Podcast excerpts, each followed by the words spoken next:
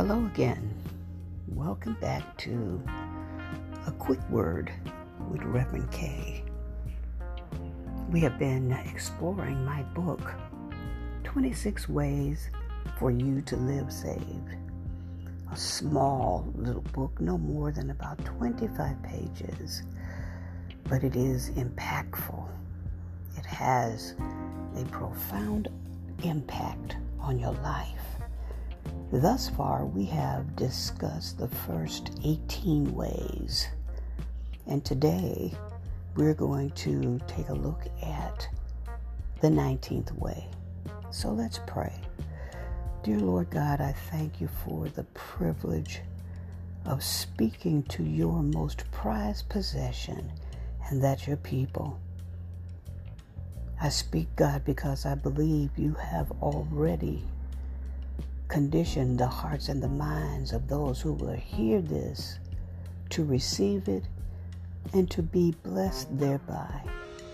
We give your holy and invincible name all the glory, all the honor, and all the praise. In Jesus' name, amen.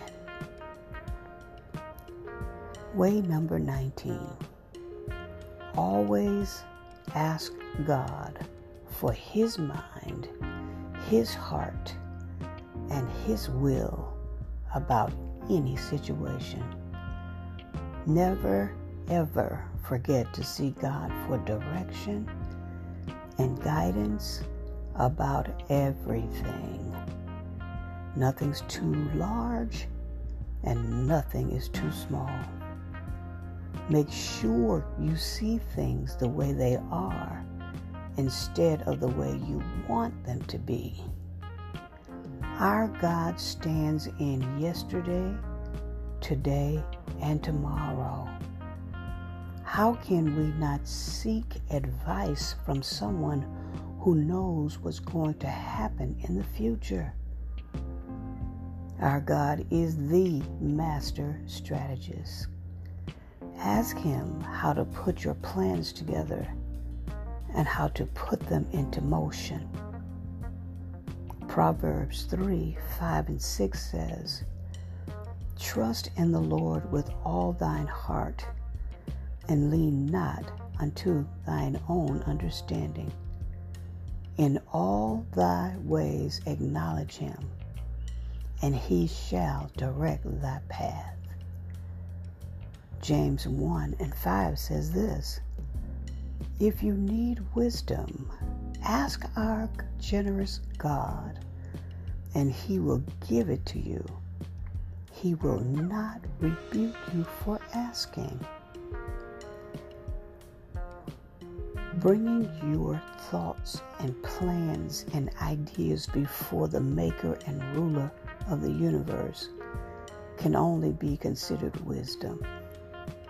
It does not mean that your way will be trouble free, but it does mean that God will bless you along the way and that your victory, the outcome that you're looking for, will be guaranteed. Our God is so good and so faithful that He will grant you bonuses, things that you're not even looking for because you dare to obey Him. Trust God with all of your plans. That way, you guarantee your way will be successful. Let's pray. Father, I thank you again for this opportunity. And I ask God that it blesses someone's heart, that it turns someone in the right direction, that it encourages someone. And I thank you for allowing me the great privilege of doing this. In Jesus' name, amen. Listen, you can pick up 26 Ways for You to Live Saved from Amazon, or you can shoot me a quick email at K-A-Y underscore R-O-B-I-N-S-O-N at yahoo.com and I will certainly ship one out to you, autographed and all.